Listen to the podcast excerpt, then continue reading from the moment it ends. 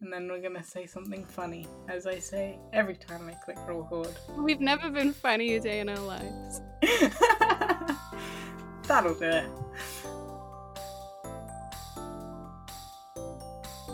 This is and Barricades. I am Nemo Martin, your host. I use they, them pronouns. And today, before recording, Kath, our friend, put us both on blast by sending us a web comic of uh, Baloo. Bagheera and Baloo. it was that one line where uh, Bagheera is like, "You wouldn't marry a panther," and Baloo is like, "Well." One hasn't asked me yet, and gives him a like side eye. And Kath was like, "I feel like both Nemo and Stevie would ship this," and both Nemo and Stevie in the chat went, "Yeah, I've read the fics." Um, there are only eighteen, um, which is quite sad. Yeah, the art that there is is stunning. I'm, I, Yeah, I feel like we've. Surely it's cheating. I ha- surely one of us has sent one of the cute arts to the group chat before. You didn't just pull this out of the ether. We were I known mean- shippers. It's, I mean, it is literally everything that we care about. It's two sarcastic old men who adopt a child and love the child. Our weakness. This is Stevie, she, her pronouns, your primary researcher, the other half of the Balloon Bagheera shit brigade.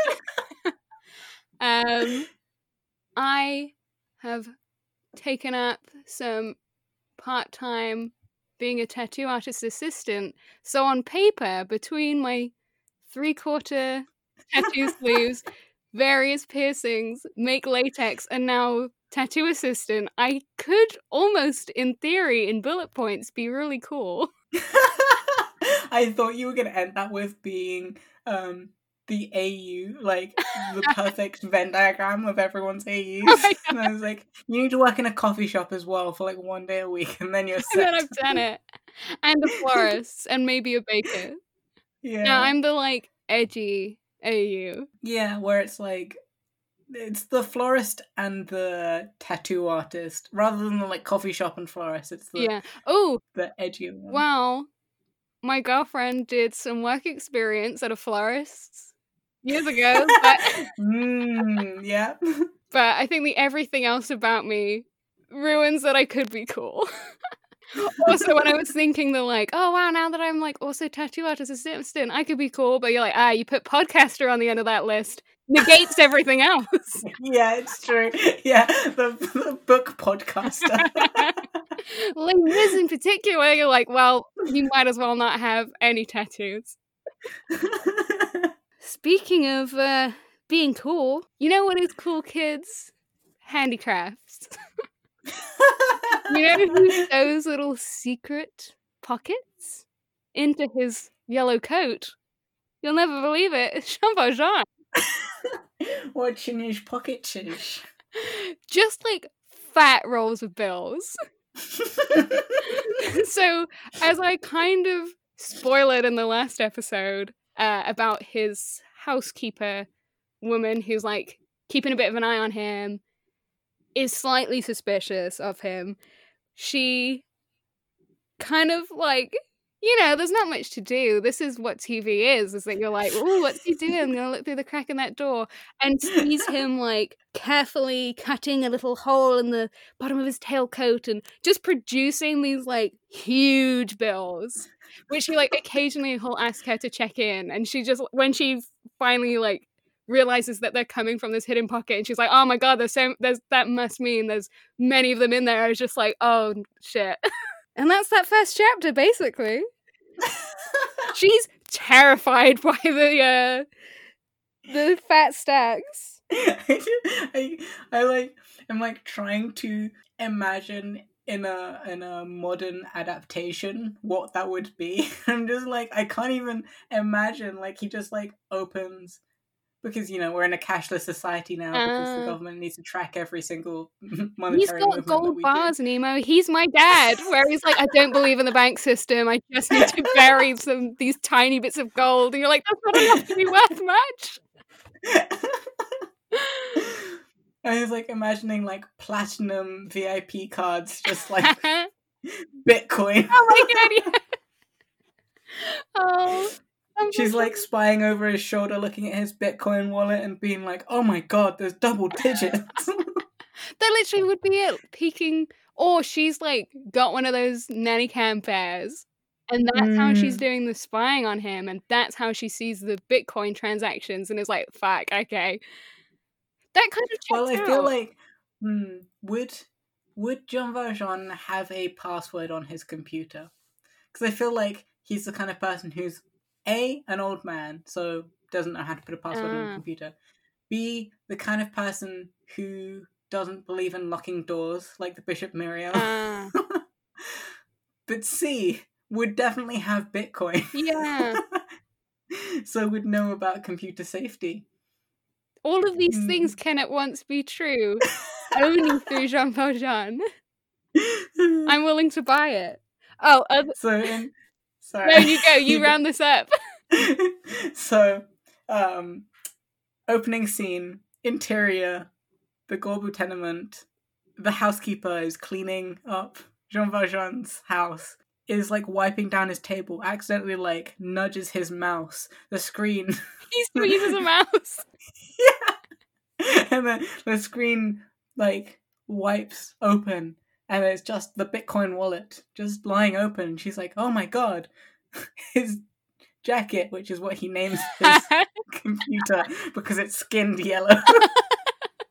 uh, there's many, many bitcoins in it. I, I feel like even like one bitcoin is worth like a thousand pounds at this point. oh wow. Uh, yeah. I'm not uh, down with the kids.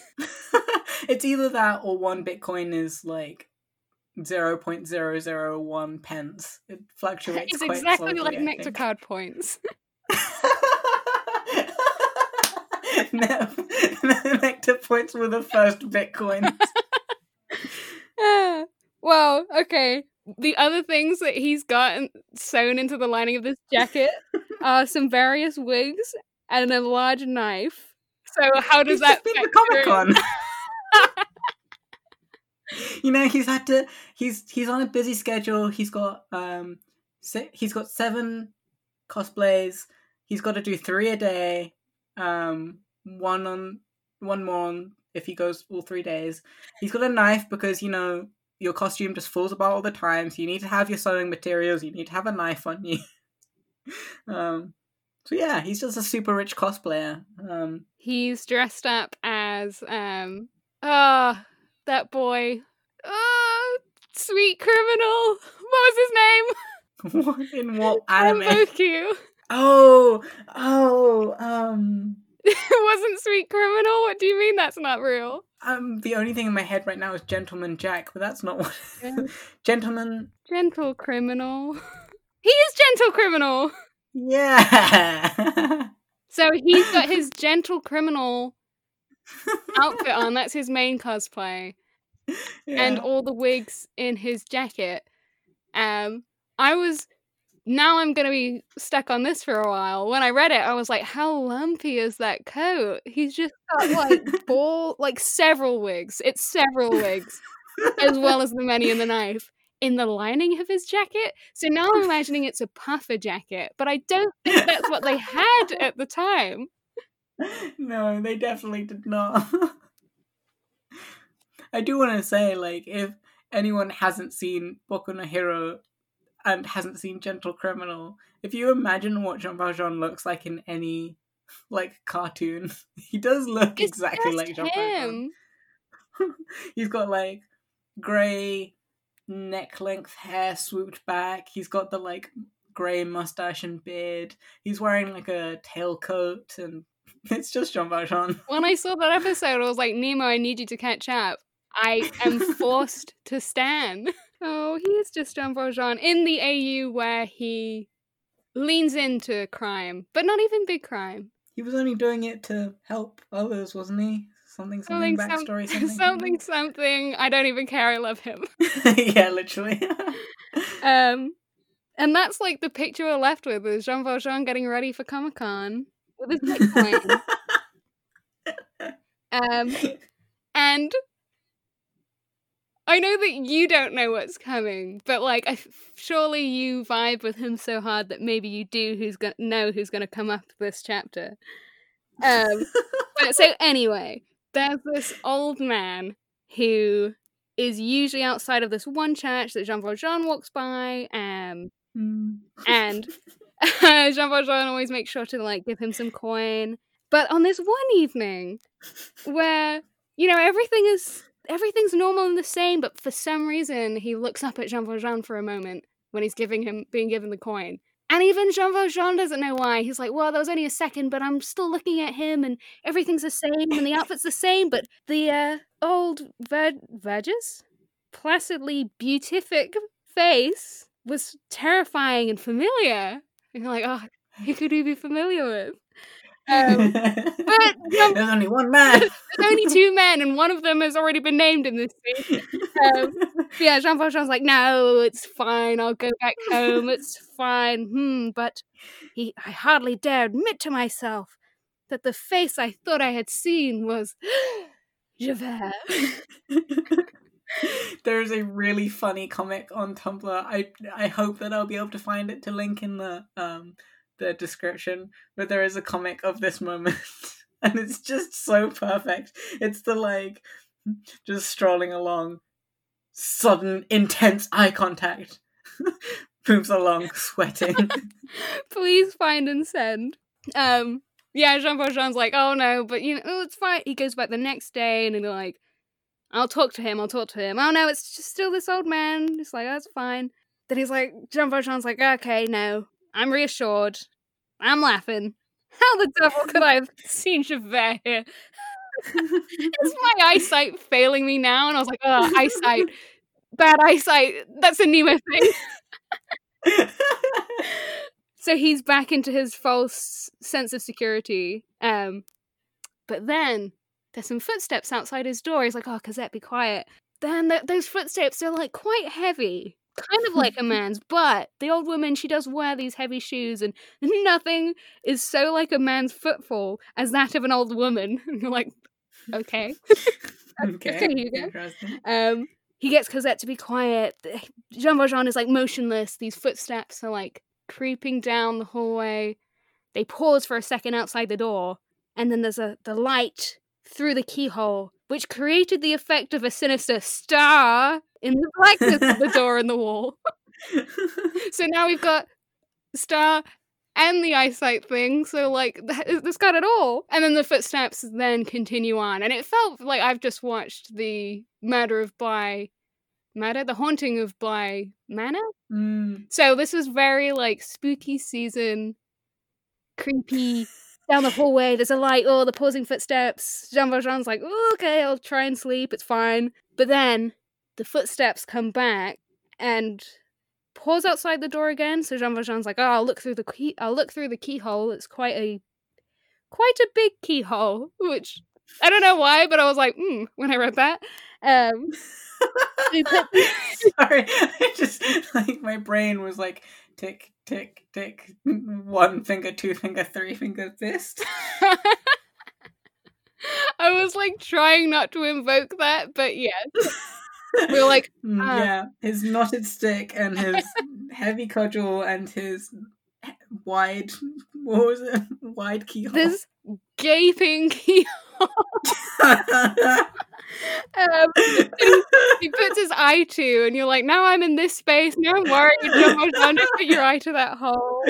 Um, you can see the outline of a man, but he can't see the face. Um, but with true, you know, Victor Hugo is his own light director, passes through just this like tiny bit of light, so that Jean Valjean can see that the man was tall, wearing a long frock coat with a truncheon under the arm. He had Javert's solid build.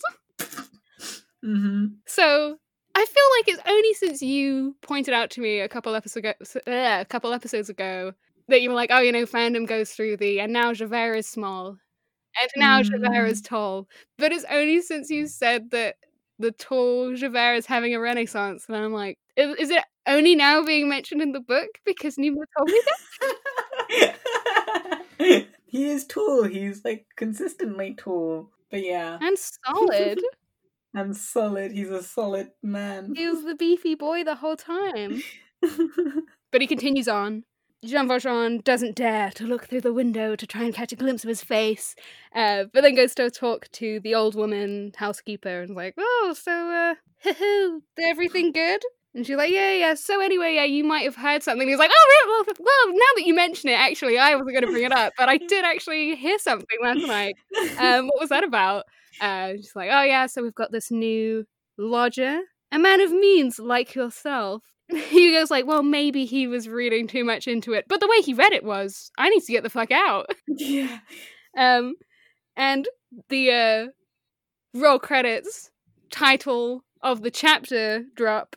He's trying to stuff that money back in his coat, trying to be cl- quiet, but one five franc coin escaped from his hands and ro- rolled noisily across the floor. and that was the name of the chapter. And then that happened at the end of the chapter, so I was like, oh, that coin, that loud coin, that's gonna like be really relevant. And then it wasn't.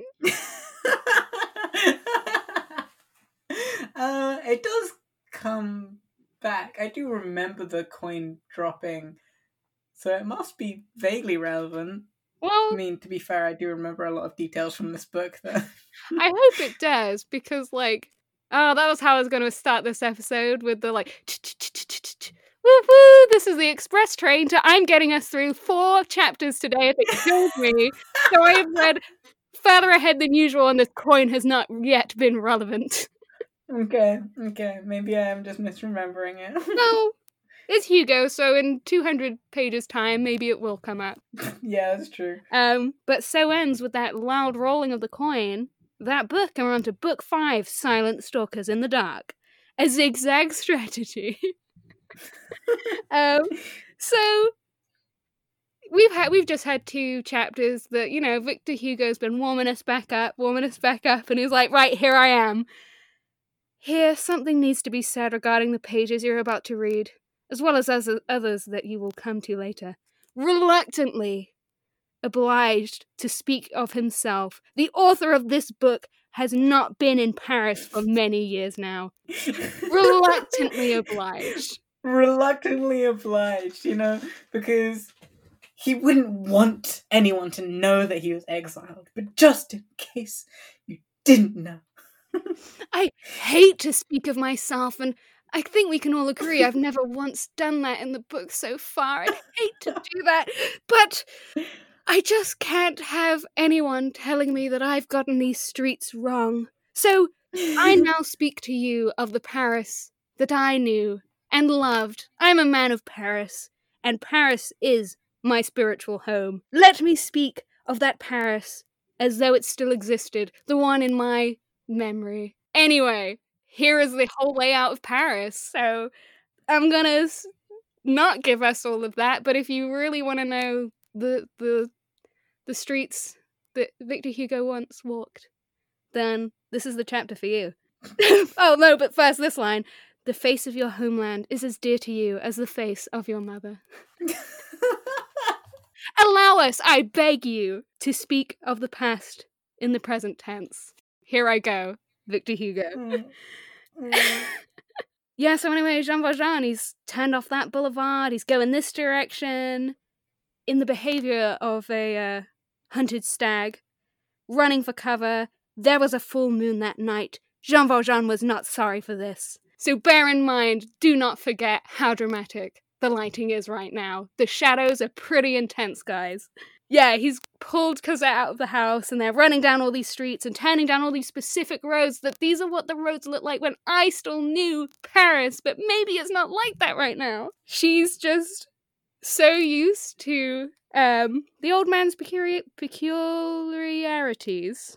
Peculiar Can you say that word for me? Pe- peculiarities. She's so used to those um, and the eccentricities of fate that she's not even bothered or really surprised. She's just like, okay, running along beside him.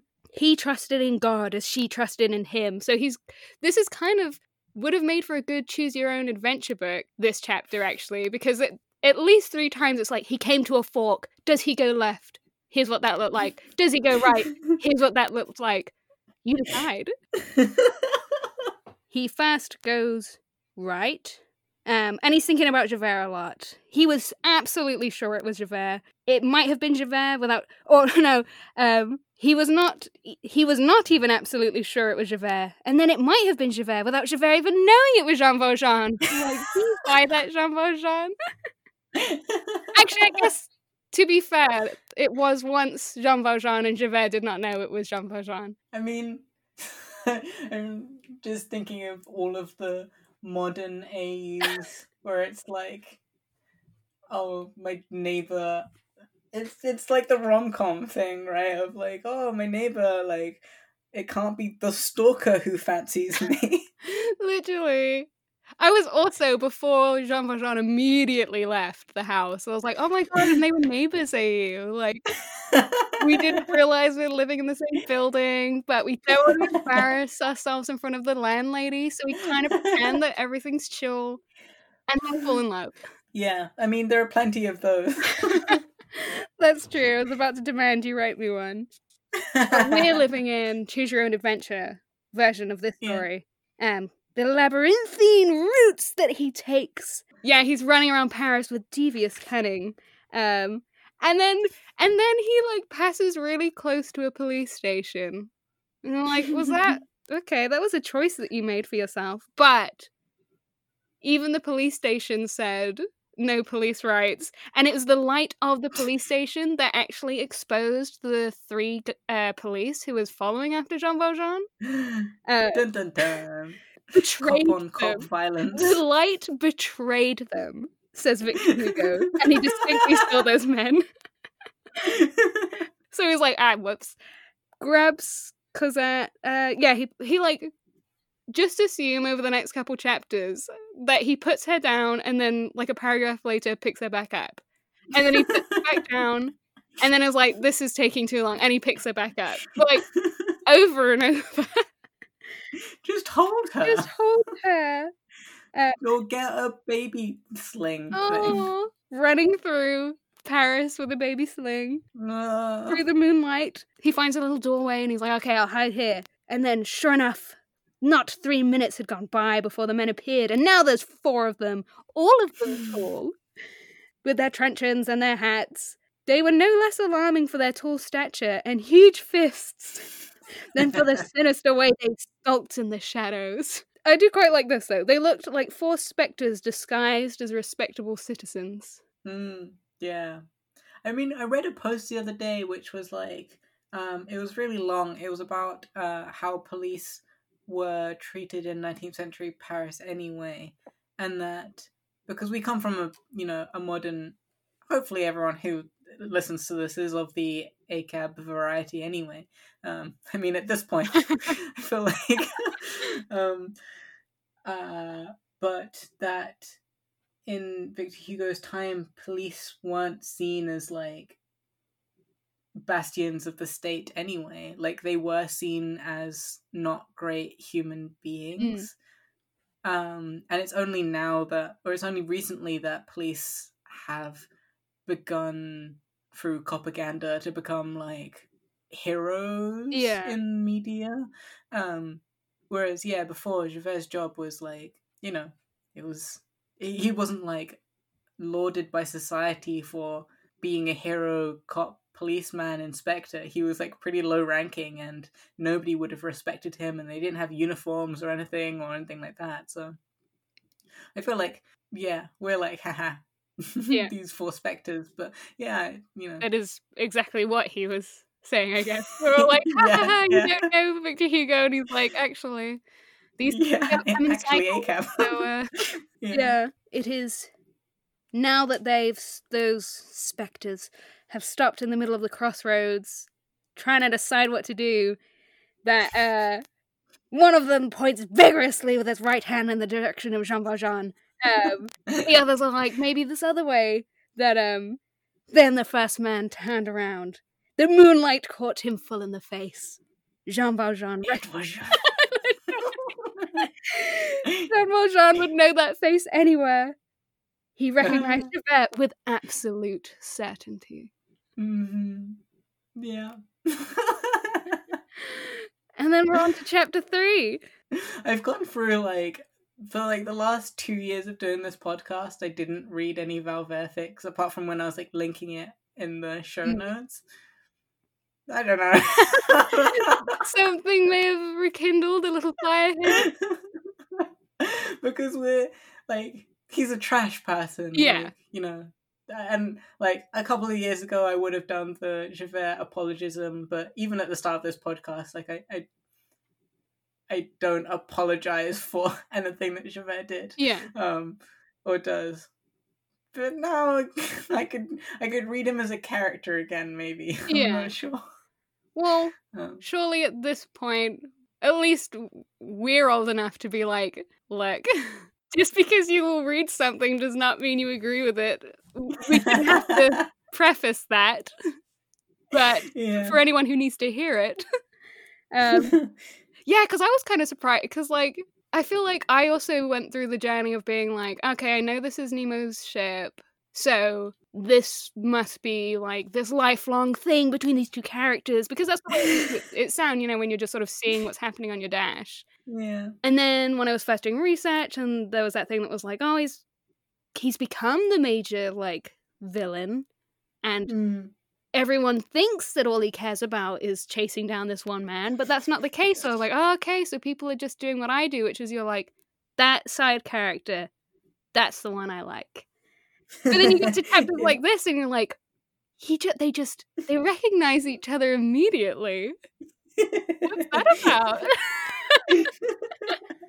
like it, it's quite a, like if I I do often, as my friends well know, I'll be like, oh, that art's interesting. I don't know these characters, but like that's paying something. I'll just go read fics of that.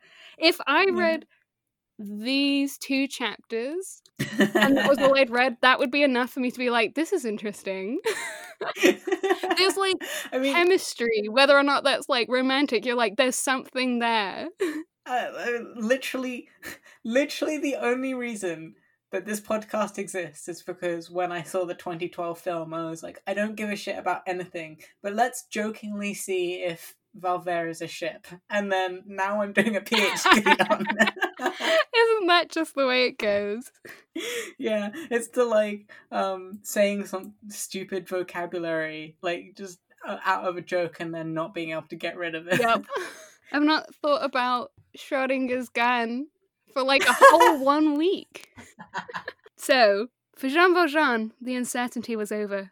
Fortunately, it continued for those men. And again, Cosette's beginning to tire, so he scoops her up in his arms and carries her. There was not a soul about, and the street lamps had not been lit because that moon, do not forget the lighting of the moon. Um, he's running down this other street. He gets to another place. Uh, oh, so he gets to this bridge that you have to pay some money to cross, and he's told like, "Oh, you got to pay."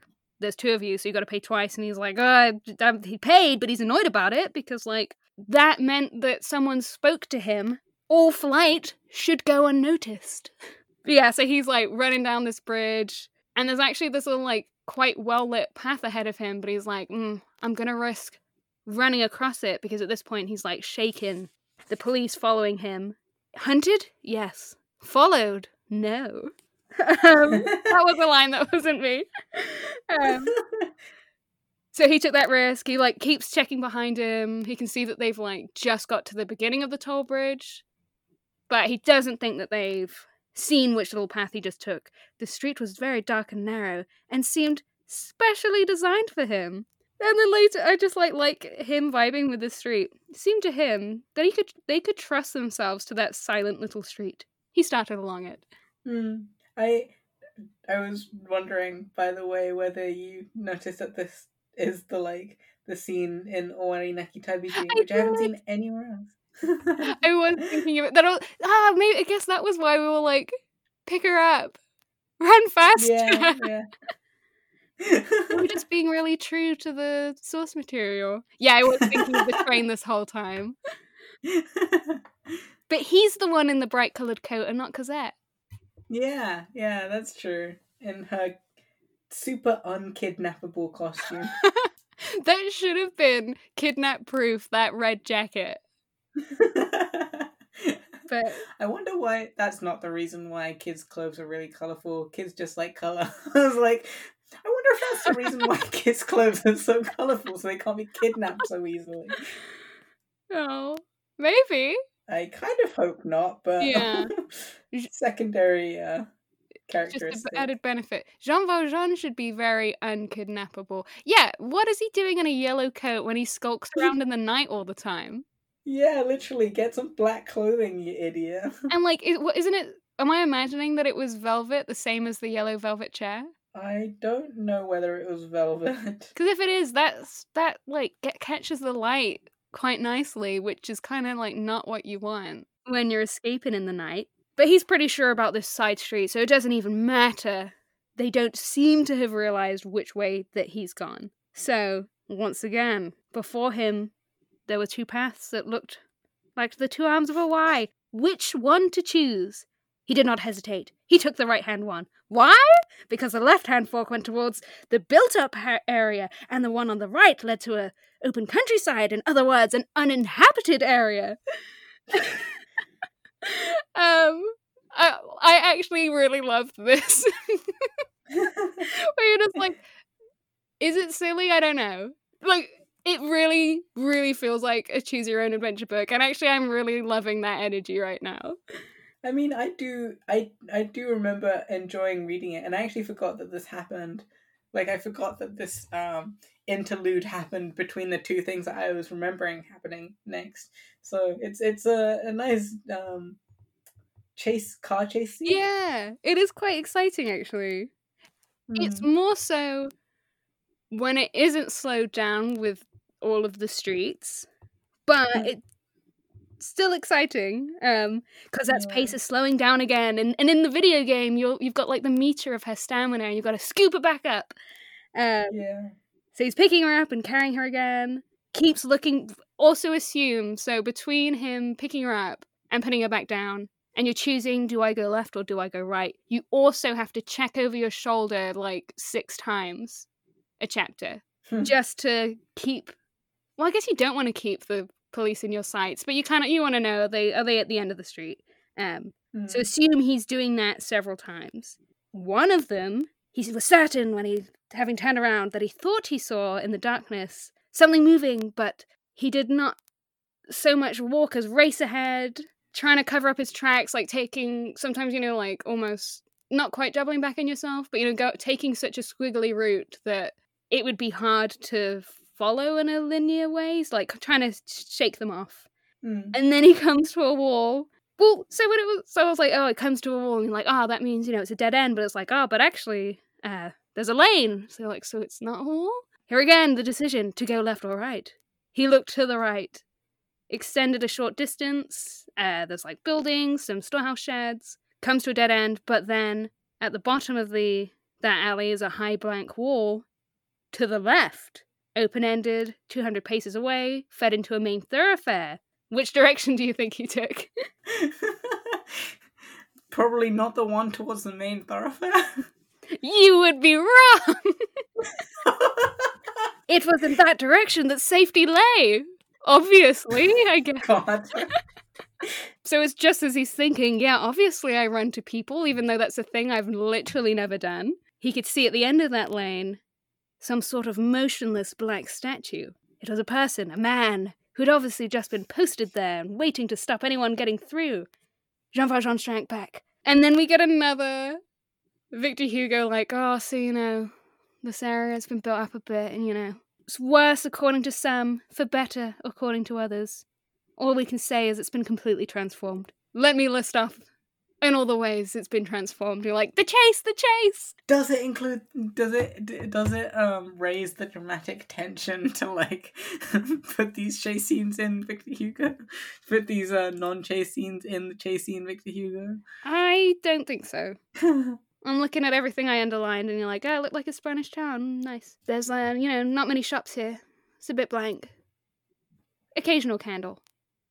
Gardens, allotments. Such was the neighborhood. um, yeah, what, where's the story?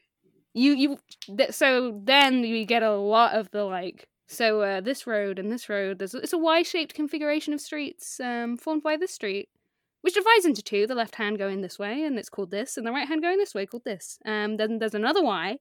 Um, so I argue that it slowed down the thrill of the chase. Just a bit.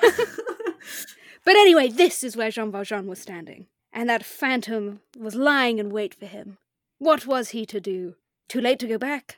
What he had seen a moment ago, moving in the shadows some distance behind him, was undoubtedly Javert and his squad. Um, he was probably already at the top of the street, um, and Jean Valjean was standing at the end of it. We're from two different worlds. it's basically Romeo and Juliet. If you think about it, um, all the signs were that Javert was familiar with this little maze. So, like, all these thoughts are whirling around in Jean Valjean's anguished brain like a handful of dust caught up by an unexpected gust of wind. He's considering all the routes to take. Um, that way, blocked. That way, guarded. He saw a dark figure standing out black against the white pavement, bathed in moonlight. Always bathed in moonlight. That's amore. to go on was to run into that man. To go back was to run straight into Javert. and I had the thought that I have literally never known the whole saying of this saying, but I think about it so much. Is it a bird in the hand? Is better than something. A bird? Oh god, I have no idea. Um, I know I could have, because like I literally it comes to my head so often. I could have looked it up any point in my life, but have chosen not to for some reason. A bird in the hand is worth two in the bush. Has that come up on this Wasn't... podcast before? I don't think so. But apparently, according to the freedictionary.com idioms, um, a bird in the hand is often used by itself. And it was taken from the proverb "a bird in the hand is worth two from the bush," which means which means that having something, even if it even if it is a lesser quality, is better than taking the chance of losing it in order to attain something else that seems more desirable. So, hmm. kind of like instead of the grass is always greener. Yeah. Like, stay where you are. Like, it's better to stay where you are rather than to go to where you think the grass is greener and have just nothing. because you think it might be greener, where you'd be losing your stability where you are. Okay. So, uh, Javert at one end of the street is worse than a other man at the other.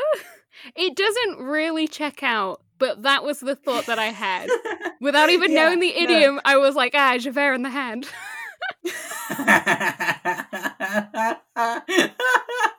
a jailbird in the hand is better than uh, two in the other. Uh, question mark?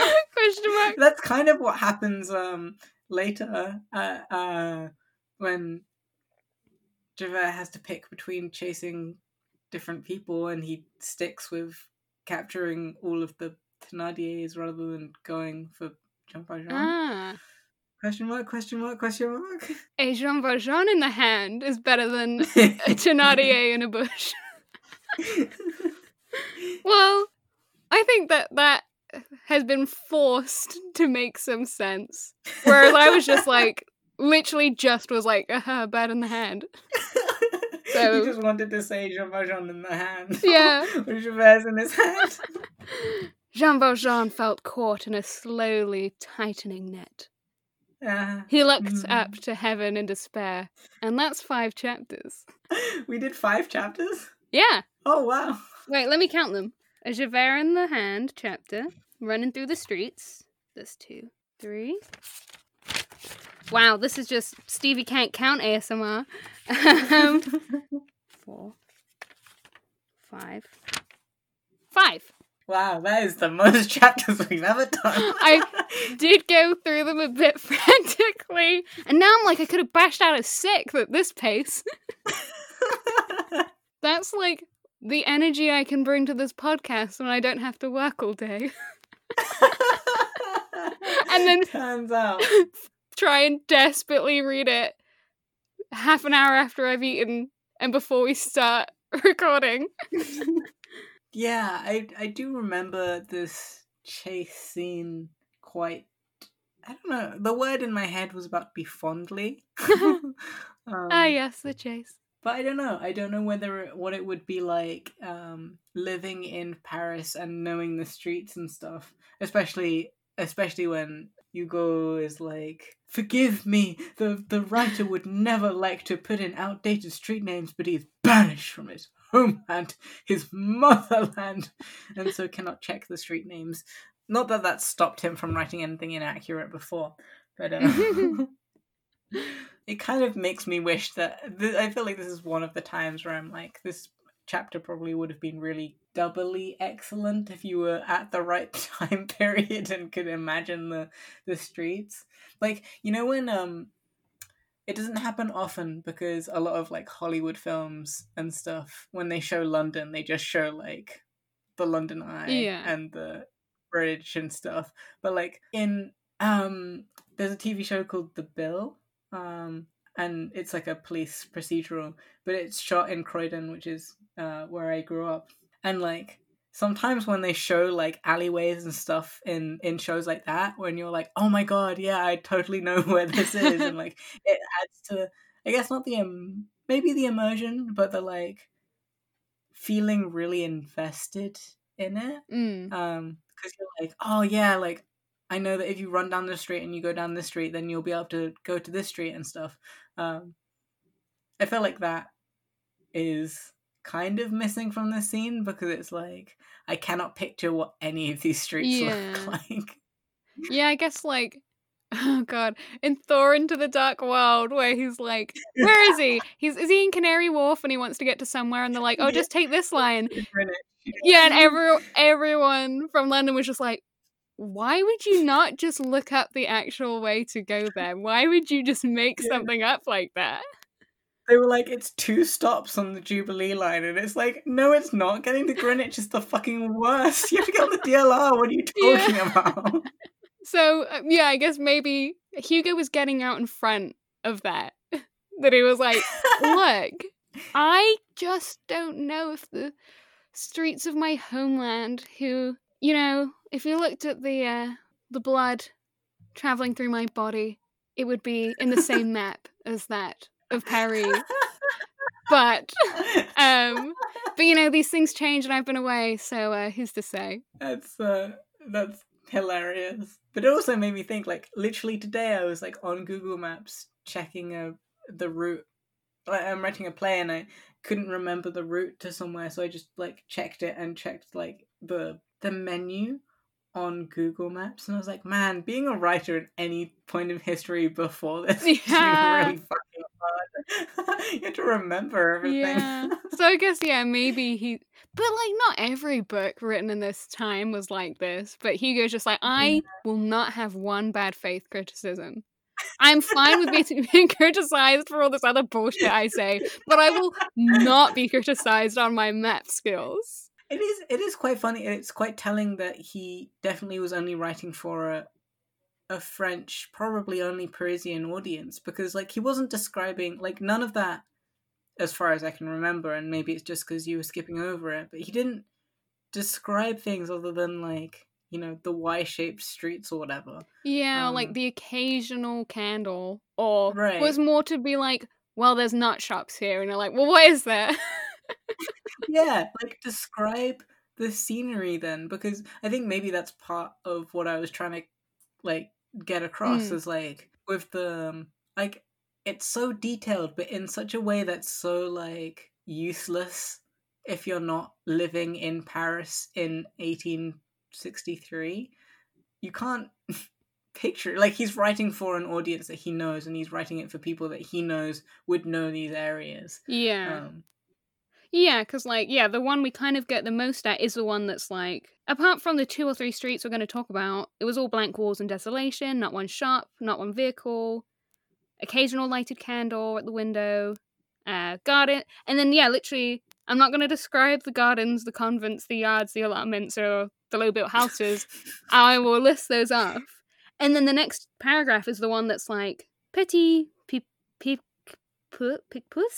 peep, pu- pick puss? There's no present map uh, retained any trace of it, uh, but it was marked on this map.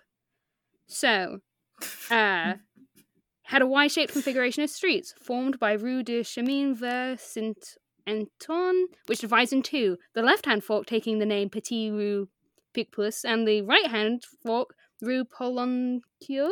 I will be pronouncing this all very badly. I'm sure. I'm sorry.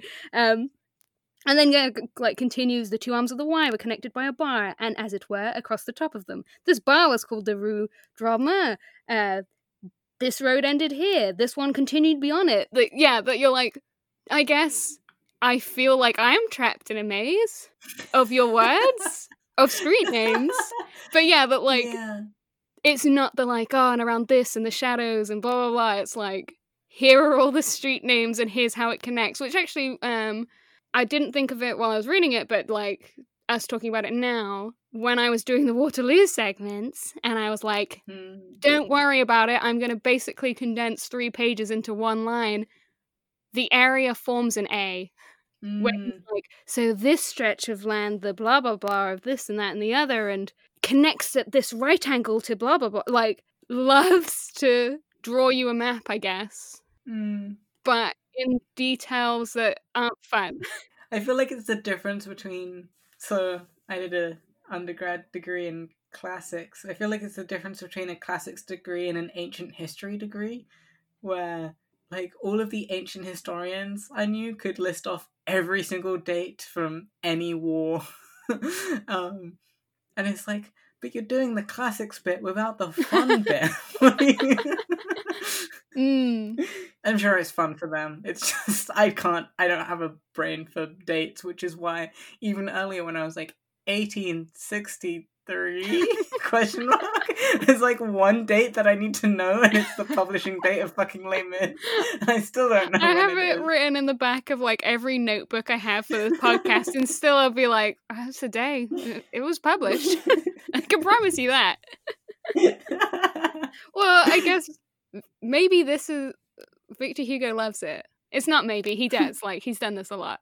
He loves Mm. it. It's kind of interesting because I think of him as a purple prose writer, but he doesn't really describe like the, the world. But like full stop. So it was really uh like condensed for me. I don't know if condensed is the right word when we when we were doing the Waterloo bits that he can be purple prose and then he Mhm. can and will no you can't stop him list. And Mm. you can almost get into either. And it's that thing Mhm. like that oh so that Waterloo thing, okay, I guess it was important. I hate you, Victor Hugo. Um just to be like, who is Hu- Hugo? What is he trying to do? Where it's like Hugo being like, I am a poet. And then there's Hugo being like, I am a historian, even though I'm going to pretend like, oh, I know I'm not a historian. So if I get things wrong, you can't tell me off, Mm. teehee. But like, that is what he's doing. And trying also like desperately to present this as a history. You know, every time he's like, well, I found this little bit of information. And when I asked this person, I hate to interject with what I think, but you know, blah, blah, blah. um, he's got these two almost opposing styles. Mm. He doesn't really in- integrate them together so much as like, here is me talking about the moonlight and the Greek gods and the thunder, like Zeus, blah, blah, blah. Here is a list of street names. yeah. I mean, yeah. Uh, part of me wants to be like, you literally said the word like when you were saying, you know, there's this list of street names. It made you feel less lost because of the labyrinth and lab- blah, blah, labyrinthine nature of just like listing so many words and it's like yeah you know you can you could make the argument like in your essay you could make the Mm. argument that like putting all of these names together really showed that he was intending to make it a maze so that in your brain you can't even locate yourself anymore because you're so lost just looking at all the names And that is the essay I would have written if I had to at uni.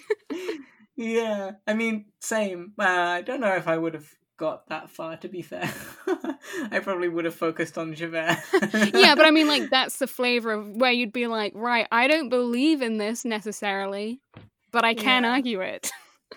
yeah yeah yeah. exactly So, like, I completely get what you're saying, where you're like, yeah, okay, I guess if we take the human aspect of wanting to read this book and enjoy it, then sure, we can make that argument.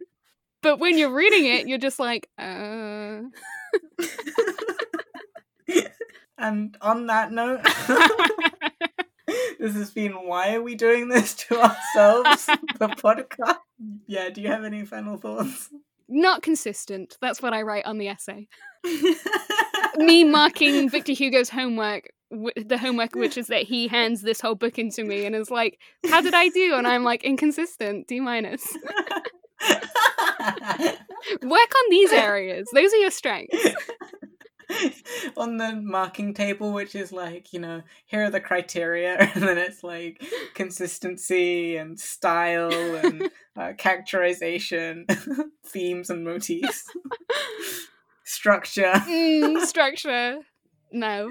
And it's like themes and motifs, you know, you get the highest score. Structure! you do have, and I can't take this away from you, a lot of themes and motifs. Can't argue. You put them all in there. They're all right there.